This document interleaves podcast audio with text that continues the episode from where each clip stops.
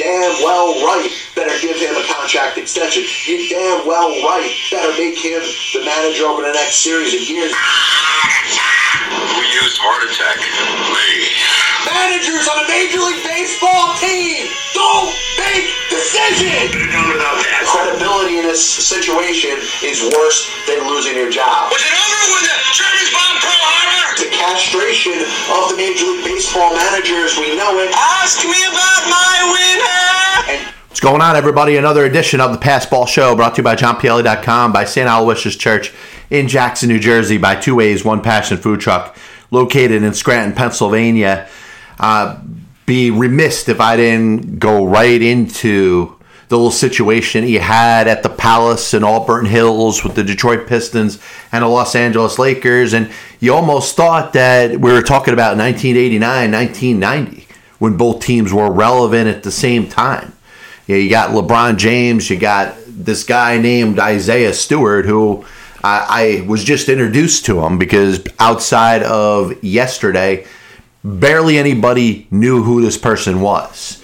But the reason that I want to start with this is because I think there's obviously a lot of tentacles growing from from where you want to go with this. The Lakers ended up having an inspiring performance after this incident. So this could be what needed to happen to get this team back on track. Because, like I have said before, and it's not like a lot of other people don't believe this, we're talking about the worst team money can buy right now. Worse than the 1992 New York Mets, worse than any other semblance of star talent that you could put together. There's there's a major issue going on here with the Los Angeles Lakers. This team has too much talent, too many potential and likely Hall of Famers all assembled together to be as bad as they are, to be 9 and 9. And I understand we're talking about 18 games, but there's a possibility, there's a distinction that the Lakers could use this moment to actually boost them up and all of a sudden be a strong team a contender in the Western Conference? I don't know. I'm not necessarily buying that, but I guess time will tell. If time goes by and all of a sudden we're talking about the Lakers as a legitimate contender, then perhaps we can go back to this particular game and this particular incident. But that's not why I opened with this. Prior to yesterday, nobody knew who Isaiah Stewart was. And it was good to actually read something and if you want to go on to Instagram and figure out uh, exactly what it is that former NBA player Gilbert Arenas said uh, uh, to Isaiah Stewart and kind of as advice, you know, it's not really a wise thing to go after the king. And I'm not talking about the king as it applies to just being LeBron James, but for anybody in the history of the NBA that actively went at Michael Jordan, Listen, the 1980s were different. We accepted a lot more in regards to violence and players getting into scuffles and being a lot more physical than we do in the National Basketball Association now. Obviously, there was violence. Larry Bird throwing elbows and haymakers, and obviously you know about the the the, the bad boys of the Detroit Pistons. And it's ironic that you're talking about the site of the Malice at the Palace with Ben Wallace and Ron Artest a handful of years ago. And it's the same site with Isaiah Stewart basically running uncouth like a maniac, basically embarrassing himself and his team. Now, listen, he got hit in the face. I get it. We've all been hit in the face. It hurts there's nobody that's looking at a punch in the face as something that should be accepted. The way Isaiah Stewart allowed his emotions to get to him made him look a lot worse than LeBron James did. Now, listen, there's going to be the narrative, the anti LeBron crowd. It's going to come out in the full force. If you don't like LeBron James, you're going to follow every aspect of this from a negative standpoint and what you hate about LeBron and why this pisses you off. LeBron James gets blown up in a situation because of slow motion replay. you see the contact that's made with the player's face, which is something he shouldn't have done, which was something that he was ejected from the game from and for, and likely, I think he should be suspended because of his negligence. But did he actually throw a punch? You're using the slow motion replay to your advantage, just like you do in the National Football League. When you're criticizing the refs for bad calls, you have the benefit of watching a slow motion replay. Now, the slow motion replay helps you in the National Football League through instant replay, and the hope is through that process the calls end up getting corrected. The incorrect calls are corrected on the field. The calls are the way that they should be. In the NBA, this happened so quickly. Obviously, you see the blood coming out of the guy's eye, or you know, right below his eye and his face. You looked at the replay and you saw a blatant, no, maybe not as blatant, but a blunt force from LeBron James. I don't think he was over there trying to punch him. He it was, it was a physical play coming off of a free throw, and he struck him. LeBron James struck Isaiah Stewart, and because of that, LeBron James was assessed a number two flagrant foul, a flagrant two foul, and was ejected from the game. And probably because of that, over the course of time, he will probably be suspended. I think it, it's in the best interest of the NBA to suspend them for the action. Now, was he throwing haymakers? What did he intentionally enact violence on this man? The answer is no.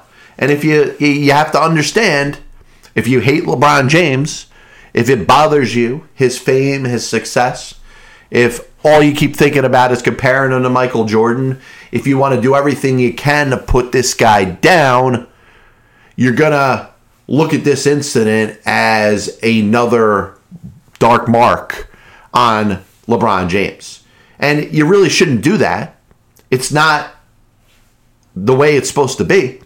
We're talking about a physical game that has had a lot of physicality taken away from it. Do I think that he intentionally struck this man in the face with the intention to make him bleed? The answer is no. Now, was he negligent? Sure. You know, his closed fist should not come in contact with another player's face, causing that type of reaction and that type of bleeding. So he should be held accountable for it. He was ejected from the game, and you know what? Once he was, he walked off the court. He conducted himself like the professional in that situation.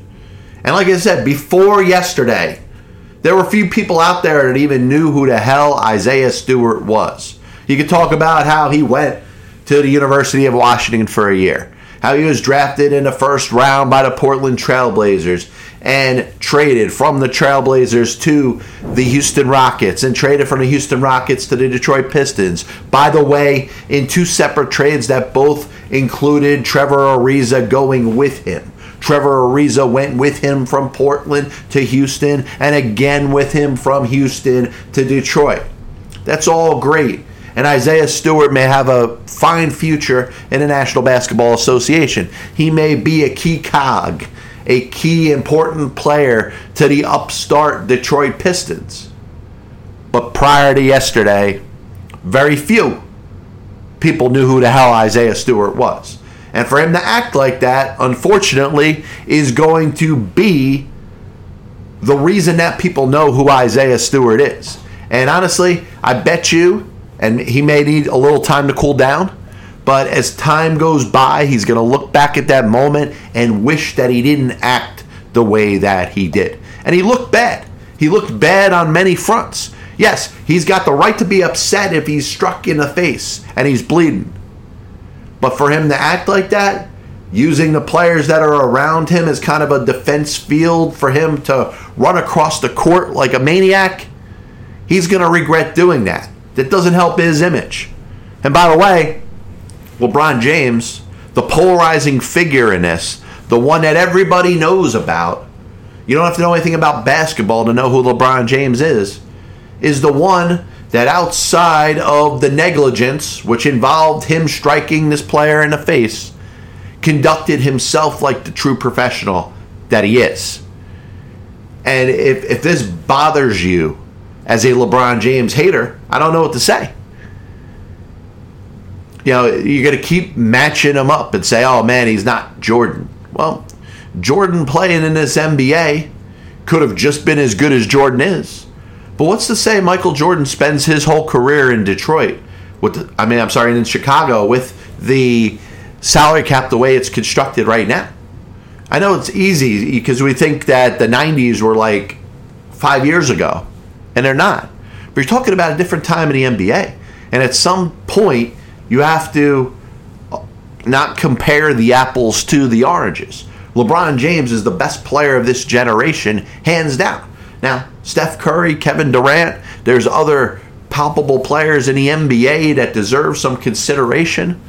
But from the generation that LeBron James has been part of since the day he made his debut for the Cleveland Cavaliers after he was drafted number one overall out of high school, there's been no player that's on the level of LeBron James. And a lot of people want to compare him to the ghost of Christmas past.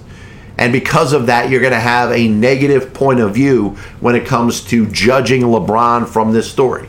Did he deserve to be ejected from the game? Absolutely.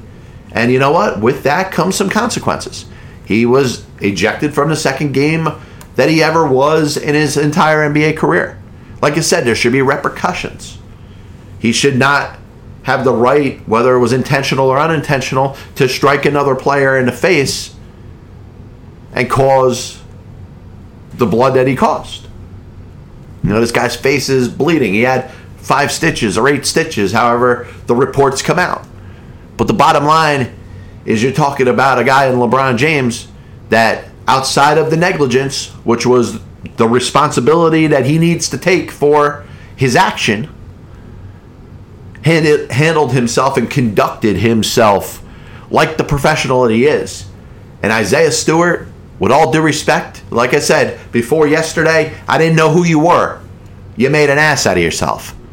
You absolutely embarrassed yourself. And as time goes by, you're going to look back and probably regret your actions at Auburn Hills in Detroit at the Palace on Sunday, the 22nd, 21st day of November 2021. Number two, uh, in an NFL, a, a slate of games where you saw probably not as much competition Yes, the Green Bay Minnesota game was really fun to watch. Even the Jets Dolphins game, which obviously doesn't have playoff implications, but came down to the last couple minutes. There were a lot of disappointing games. Obviously, the Pittsburgh Chargers game was great, you know, all the way up until the end.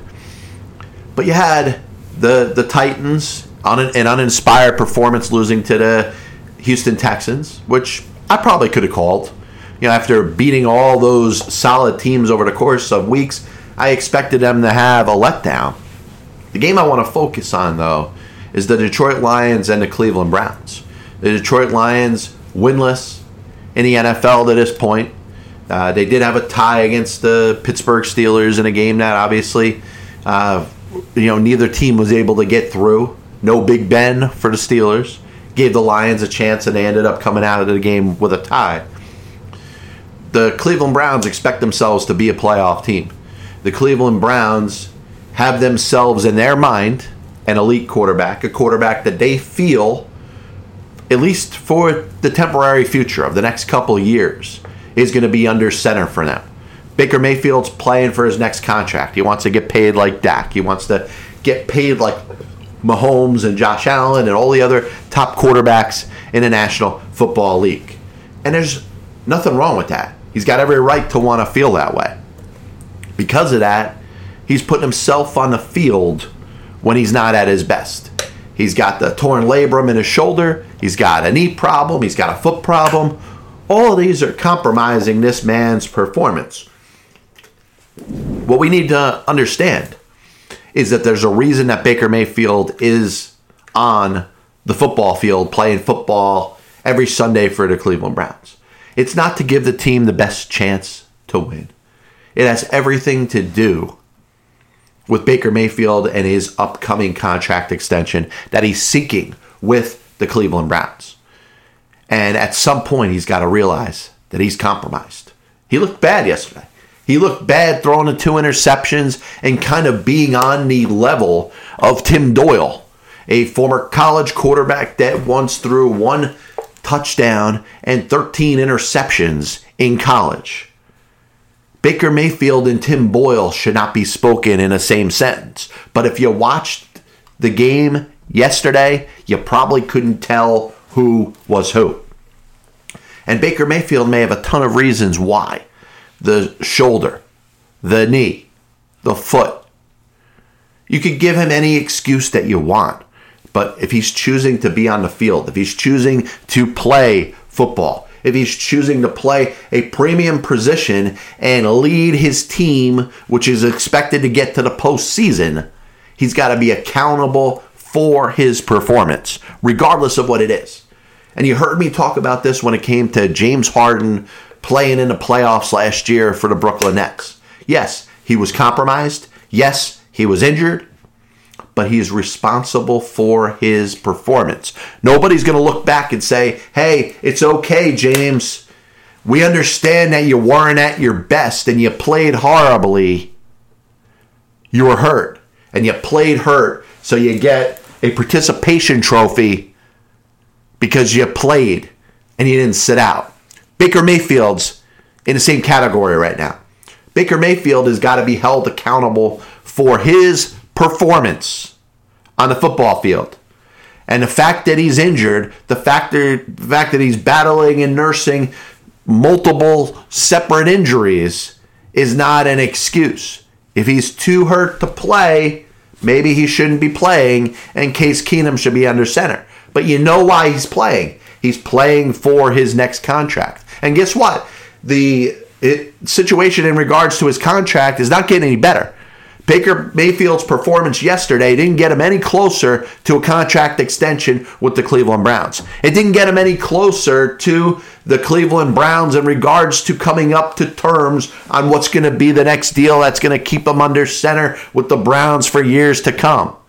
In fact, it probably put them more in pause. It probably put them more in a situation where they're going to go, hey, let's evaluate this a little more. Maybe no contract extension this year because Baker Mayfield's not showing anything right now. He throws two interceptions. Nick Chubb, Jarvis Landry. If it's not for those guys on offense, the Browns maybe lose this game. And imagine that to lose to a, like I said, a quarterback in Tim Boyle making his first start. You know, listen, great story in his own right. Wasn't a great college quarterback. Remember, one touchdown, 13 interceptions, and he's played in the National Football League. Good for him. I'm proud of Tim Boyle. I'm proud of the Tim Boyle story. But Baker Mayfield taking number one overall, the Heisman Trophy winner out of Oklahoma. The Browns should have won this game easily, and Baker should have performed better. That's number two. Number three, the Yankees. You hear the discussion about how the Yankees may address their offseason. And you're really looking at two separate things right now in regards to the Yankees and their offseason. What the fans want and expect, and what actually is happening behind closed doors, led by the owner of the Yankees, Hal Steinbrenner. Now, I'm not privy to any more information than you guys are. In fact, there, there's probably people that are that are a lot closer to the Yankees front office and may have a better understanding of exactly what they're thinking. I'll start out by saying I believe that the Yankees fully intend on putting the best team that they can on the field for next year. They're not bailing, they're not rebuilding, they're not knocking it down a little bit. But for the first time in the free agent history of the New York Yankees franchise, they're not backing up the Brinks truck they're going to look to probably blow over the luxury tax threshold, but to not do so by committing themselves to contracts that are going to be seven, eight, nine, ten years. They're not committing themselves to a $300 million contract for Carlos Correa or a $250 million contract for Corey Seager. They're going to look for shorter term deals. They're going to look to identify themselves players that maybe they can control. That's why Matt Olson seems like a legitimate possibility for the Yankees. Marcus Semien, maybe he's not looking for that long term of a deal. Javier Baez. The fact that the Yankees are just going to go out there and do what they did in the 2008 offseason when they signed CC Sabathia and Mark Teixeira and AJ Burnett, and in the preceding and succeeding years where it seemed like the Yankees were just going to add money on top of money. This is not the way this team operates anymore. And there's a lot of fans that have to look the Yankees in the eye and realize this. Now, I don't mean it's going to be a bad offseason for the Yankees, but I think they're going to continue to be creative just as they've been over the last five or so years. Yes, they committed themselves to Gerrit Cole, and I think they will. They'll make a splash. I think a Seager or maybe not Correa because of the years and the amount of money he's going to command. I could see them getting a Story or a Semien. But the thought that the Yankees are just going to go out there and sign two, three players to 100 plus million dollar contracts, I just don't see it. And if you follow the Yankees in their effort to get Justin Verlander for a year, I could see them adding a pitcher or two like that, pretty similar to the way they did with Corey Kluber last year. And it almost sounds sacrilegious to talk about this because, you know, we understand the Yankees and their philosophy. They're all in all the time. The expectations, they're going to go out there and win a World Series every year. Every year's World Series or bust for this team and for this franchise. Now, here's the issue the Yankees are being run by Hal Steinbrenner, who is watching the Tampa Bay Rays succeed with a payroll that is so much considerably less than what the New York Yankees are doing. He's wondering from Brian Cashman and his staff, how come he doesn't have the things implemented successfully that the Tampa Bay Rays do to develop their own players? And he's got Brian Cashman worried.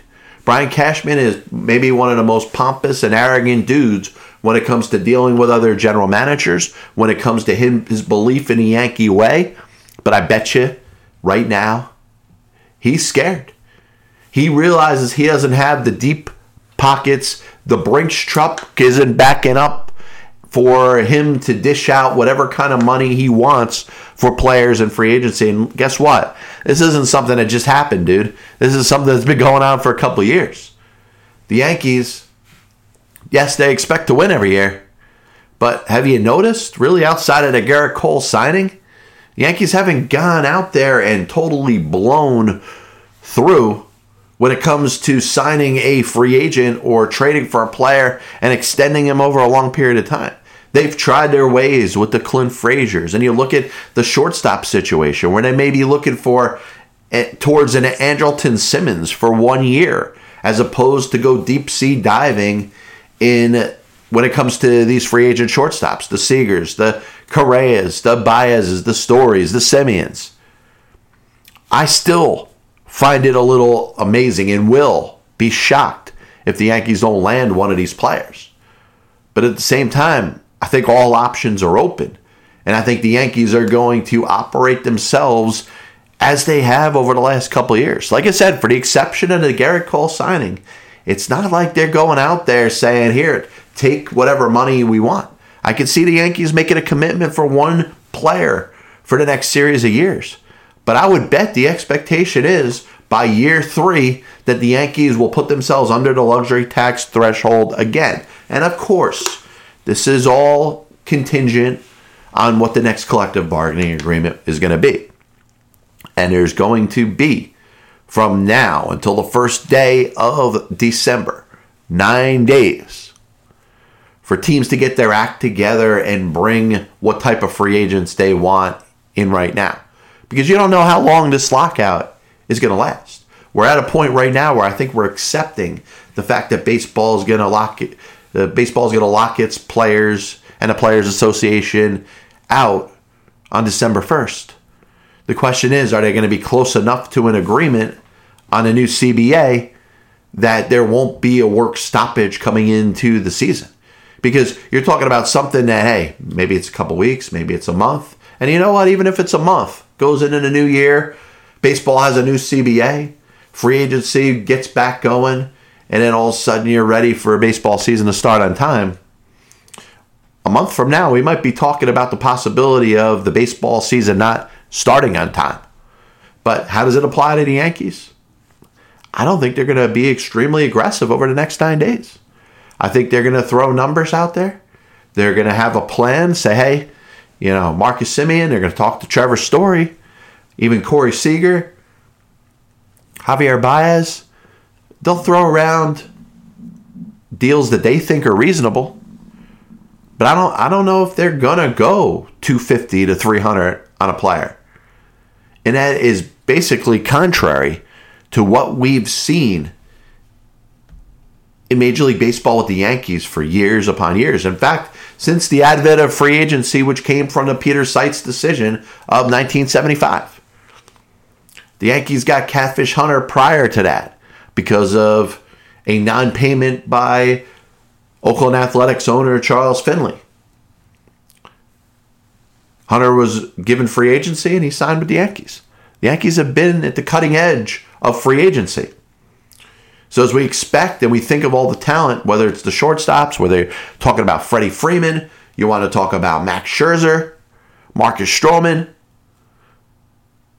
I don't think the Yankees are, are stockpiling names to blow a bunch of money on these type of players anymore. And you know what? If it's proven to be right, you got this audio and you got this video of me saying that maybe the Yankees aren't the Yankees anymore. They want they want to be more like Tampa Bay now because they're watching the Rays win their own division the last 2 years with a payroll that is nowhere near what the Yankees are. And yes, the Rays are going to dump some more players. Kevin Kiermaier is probably getting traded. They're probably moving some other players off their roster, and guess what? Next year, they'll probably be okay.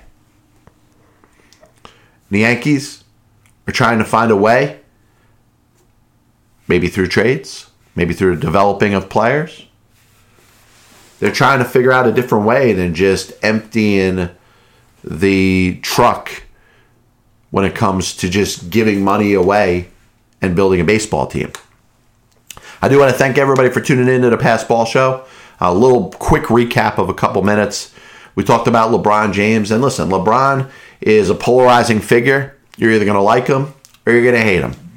And if you don't like LeBron James, you're going to point to what happened last night in the Palace or yesterday afternoon in the Palace with Isaiah Stewart. And once again, prior to yesterday, nobody knew who the hell Isaiah Stewart was. And Isaiah Stewart was the one that embarrassed himself. Yes, it sucks to get hit. I didn't expect him to stand there and just say it was okay but to basically look like a maniac like he did on that court yesterday only embarrassed himself.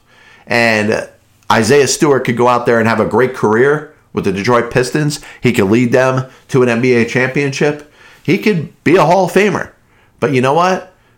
All people are going to remember is Isaiah Stewart acting like a maniac on the court after LeBron James hit him in the face.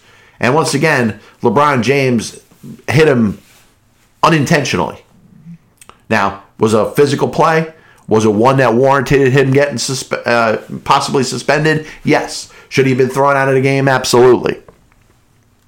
But Isaiah Stewart was the one that looked like a fool yesterday at the Palace at Auburn Hills. Number two, Baker Mayfield. I compared Baker to James Harden in the playoffs for the Brooklyn Nets last year. James Harden was hurt. You want to give him a little bit of credit for being on the court playing hurt as opposed to not playing, well, he's still responsible for his performance on the court. So if he performs bad, you can't give him a participation trophy and say, Great, good job, you gave it your all. Great for you for being on the court. You're still held responsible for the way that you play. And Baker Mayfield, as hurt as he might be with the torn labrum, with the knee, with the foot, played terribly last year against uh, yesterday against a bad Detroit Lions team. And that doesn't do very much for Baker Mayfield as he's looking to get a new contract from the Cleveland Browns. And let's be serious.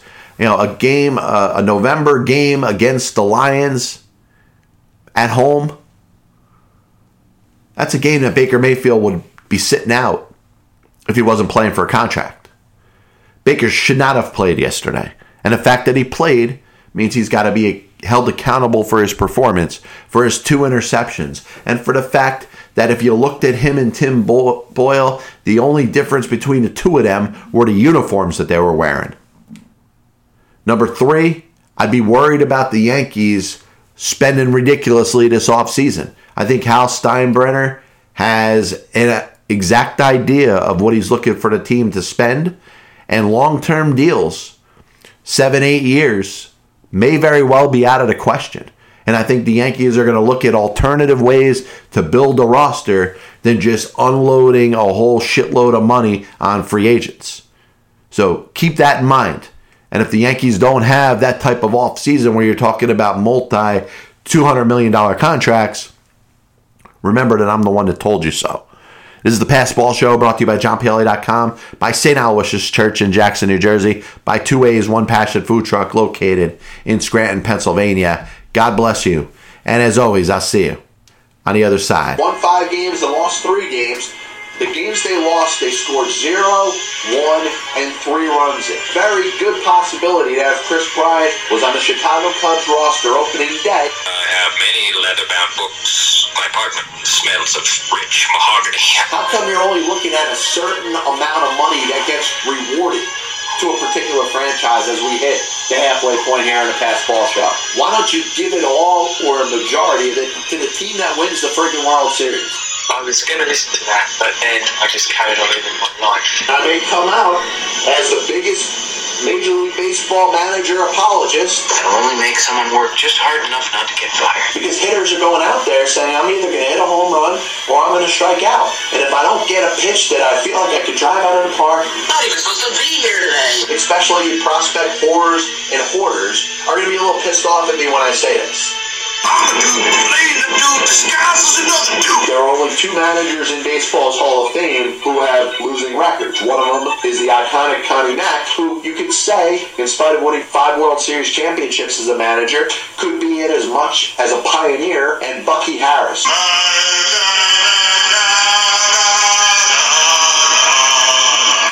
Side of the spectrum they're on. Were they pitching? Were they batting? If your favorite team was pitching and a ball got inside to hit a batter, there's no way it could have been on purpose. But if, if you were a fan of the team that was batting and the ball got inside and hit somebody or went behind somebody's head, absolutely 100% unequivocally that pitcher was throwing at.